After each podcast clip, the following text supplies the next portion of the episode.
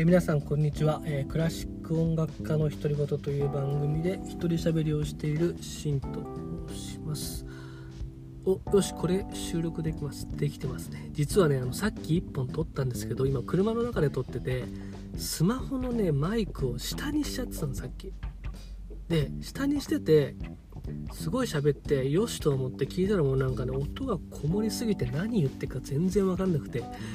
ああやっちゃったなって思ってもう一本ね収録し直しております、えー、今仕事1件目が終わって2件目に行くのに3時間の空き時間があるのでこの時間を使ってね車で喋ってます。車っていうのは事務所にもなるしホテルにもなるしいいですね。あの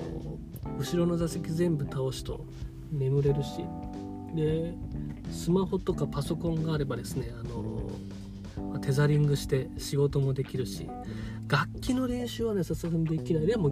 ギターなら弾けるんだよな。っていう感じで今車で過ごしております。さっき何喋ったっけな？趣味の話したんだよな。えーと、ということで、えーと、趣味の話を今日はねしていこうと思います。ということで、えー、クラシック音楽の人のこと第21回目の放送をお楽しみください。えー、ということでね今日は趣味の話をしようと思うんですけどえーと、僕は釣りが好きです。あの釣りが好きって言ってもしょっちゅう行ってるわけじゃなくて本当にこうたまに行くんですけどね。その海でぼーっとする時間とか、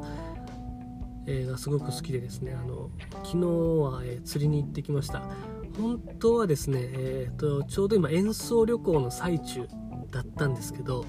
え緊急事態宣言の影響でですねこの、えツアーが中止になってしまう、まあ、延期になったんですね。延期になってしまってもうしばらく休みが続いちゃったんですけど、まあ、ありがたいことにいくつか仕事がまた新しく入ってなんとかやってきたんですけどね昨日がねちょうど完全に休みだったのであの釣りに行こうかなと思って、えー、昨日はうちから30分で湘南の海に着くんですけど、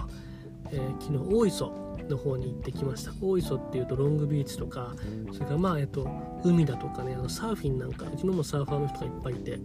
有名なんですけど実はね魚も超釣れて、えーと、大磯の港ではですねアジとかイワシとかですね、え、メバルとかサバとかシロギスとかあとクロダイとかねそんな魚が釣れるんですね。で昨日は、えー、大磯港に行って、半日ぐらいかな朝7時ぐらいから昼過ぎまでいたんですが釣ってきました。あのー、僕今神奈川県に住んでるんですけどその海で釣った魚を食卓に並べるっていうのをねやっていきたくてだから、まあ、いわゆる晩ご飯を自分で取ってくるってことですよね。うちから徒歩30秒でスーパーがあるんですけどやっぱり、ね、自分で釣る自分で釣った魚を食卓に並べるっていうこのセットまで海に行って釣って持ち帰って食べるっていうところまでをねやっぱやるのが好きで、えー、昨日はね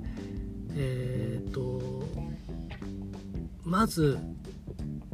シロギス狙いで行ったんです。シロギスっていうのはあの砂漠砂浜の女王と言われてめちゃくちゃ綺麗なんですよ。何て言うんだろう。あの美人なんです魚なんですけど。すごい色合いも綺麗ですごく細長い魚なんですけど。シロギスあのいわゆるキスの天ぷらとか食べるやつですね。シロギスが砂地にいるので昨日キス狙いで行ったんですけどね。結局1匹かかってででバレちゃったんです。このバレるっていうのは針から外れるってことですね。あのちょ仕掛け投げてこう待ってたらキスのあたりがあってよしと思って引っ掛けてリール巻いてた。で見えたんですよシロギスの姿が。わーと思ったら直前で針が外れてバレちゃった。まあ逃げられちゃった。でその後に釣れたのがフグ。フグっていわゆるあのフグですよね。フグってね釣りだと下道なんですよ。なんでかって、まあ、まず食えない。あのフグは調理師免許を持ってないと食べられない。調理師免許を持ってないとえフグの調理できないですよね。でそれからですねフグの持ってる歯っていうのがめちゃくちゃ頑丈でこれ危ないんですよ。でねフグはね仕掛け飲んじゃう仕掛け噛み切っちゃうんですよね。で昨日はねフグが3匹かかったんですけどねもう仕掛け飲んじゃうから外すの大変だしで歯が危ないしでしかも、えー、当たりが当たりっていうのは海の中で、まあ、餌をこう魚が、の、食べたりとかつつくと竿先に振動が伝わってくるんですよね。でねそれでででそこに合わせっていうのを入れるんですよ。合わせっていうのはその魚の口にフックを引っ掛けることですね。で入れたりしてそれでねフグがね仕掛け切っちゃうんですよ。あの噛み切っちゃうの。だから昨日もね仕掛けをね何本もダメにされてねあこれがフグがその下道って言われる意味が分かったぞっていう感じだったんですけど昨日はあとはねえっとカニが釣れました。でそのカニもねこれ食べられるのかなと思って逃がしちゃったんですけど後で調べたらこれめちゃくちゃ美味しかったみたいでああもったいないことしたな。でもこうやってねいろんな魚を釣れるのが楽しいですね釣りっていうのは。上がってくるまで分かんないので。一応ねその当たりの、えー、反応の仕方でなんか分かるらしいんですけど僕そこまでま,、えー、まだそんなにあの分からないのでなんかね針にかかると嬉しいんですよね。あとはね昨日はえー、っと初後っていうあのカンパチのえっとまあ、ちっちゃいのが釣れました。これはね昨日ルアーで釣ったんですけどこれすごかったね。船着き場の近くでねルアー投げてたらとんでもない距離魚がアタックしてでヒットしてねそれで竿もすっごい曲がったんだよ。なでそれで釣って3 0センチもなかったから25ぐらいだったと思うんですけど最初何の魚か分かんなくて調べたらショゴっていう魚。これが大きくなるとカンパチになると。で美味しいって言って。で刺身にしようか何にしようか迷ったんですけど昨日は塩焼きにしました。美味しかったんですよね正午の塩焼き。えっと魚釣った時は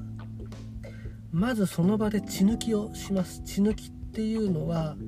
えー、っとまず魚締めるんですよね。その場でハサミとかナイフで魚を締めます。そして血抜きをします。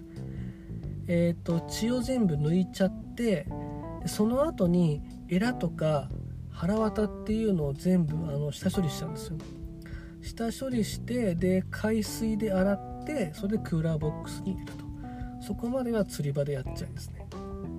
でその後もあのすぐに戻るんじゃなくてしばらく釣り場にいるのであのなるべく傷まない状態にして保管しておくと。でクーラーボックスで一回イワシかなんかをねたくさん釣った時にハサミかなんか忘れちゃってねそのまま処理できずに持って帰ったらやっぱすぐ傷んじゃったことがあったんですよねそれはもうつみれにしてもう全部もうあの刻みまくってつみれにしてあの作ったんですけどやっぱり刺身にするとかなんか料理するって言ったらなるべく鮮度を保ちたいなっていうのとそこら辺僕らやっぱこの魚の素人なのでで、まあ、生もの扱うからなるべくその鮮度を、まあ、持ってたらいいのかなと思ってそういうことをやっています。でねそんな感じで昨日は釣りに行ったんですけど、えー、昨日は、えー、初後の塩焼きっていうのを食卓に並べました。本当はねキスの天ぷらがあったらね昨日そうめん食べたんですけどそうめんと天ぷらを揚げる時にこれキスあったらよかったなとか思いながらね